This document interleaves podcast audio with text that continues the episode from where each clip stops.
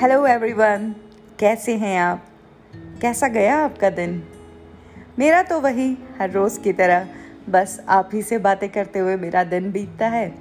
और रात में सोने से पहले भी मैं बस आप लोगों के लिए ये पॉडकास्ट बनाती हूँ। आज सैटरडे है वीकेंड है। बॉलीवुड में अक्सर इस वीकेंड पर जो सेलिब्रिटीज़ है, वो पार्टीज़ में दिखते हैं क्लब में जाते हुए दिखते हैं, अपनी बेस्ट से बेस्ट ड्रेस में नज़र आते हैं। लेकिन आज बॉलीवुड सेलिब्रिटीज़ का जो सैटरडे है, जो वीकेंड है, अलग तरीके से निकला। आज बॉलीवुड की तीन बड़ी एक्ट्रेसेस को ड्रग्स मामले में एनसीबी ने बुलाया था इन्वेस्टिगेशन थी, उनसे पूछताछ चली।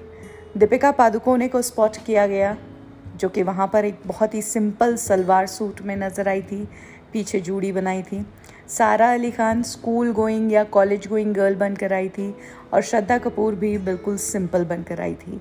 ये बॉलीवुड की टॉप एक्ट्रेसेस जो हमेशा पापराजीज के सामने पोज करते नज़र आती थी, वो आज एनसीबी के ऑफ़िस में नज़र आई।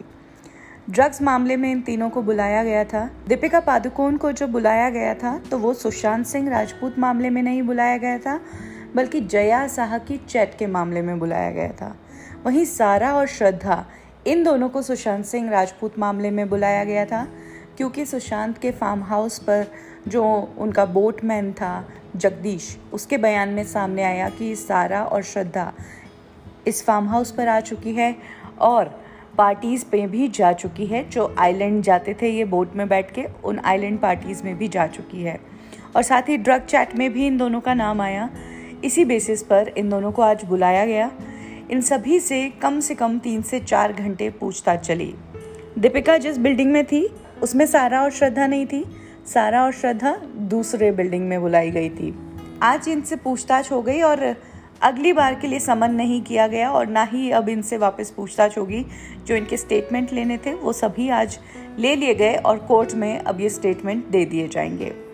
अब ऐसा माना जा रहा है कि सुशांत सिंह राजपूत मामले में एनसीबी का जो भी केस था वो करीब करीब निपट चुका है। जो दिल्ली की टीम जो आई थी, वो कल फिर से दिल्ली लौट जाएगी और आगे की जो इन्वेस्टिगेशन है, वो मुंबई की जो टीम है, वही करेगी, जिसके हेड हैं समीर वानखेड़े।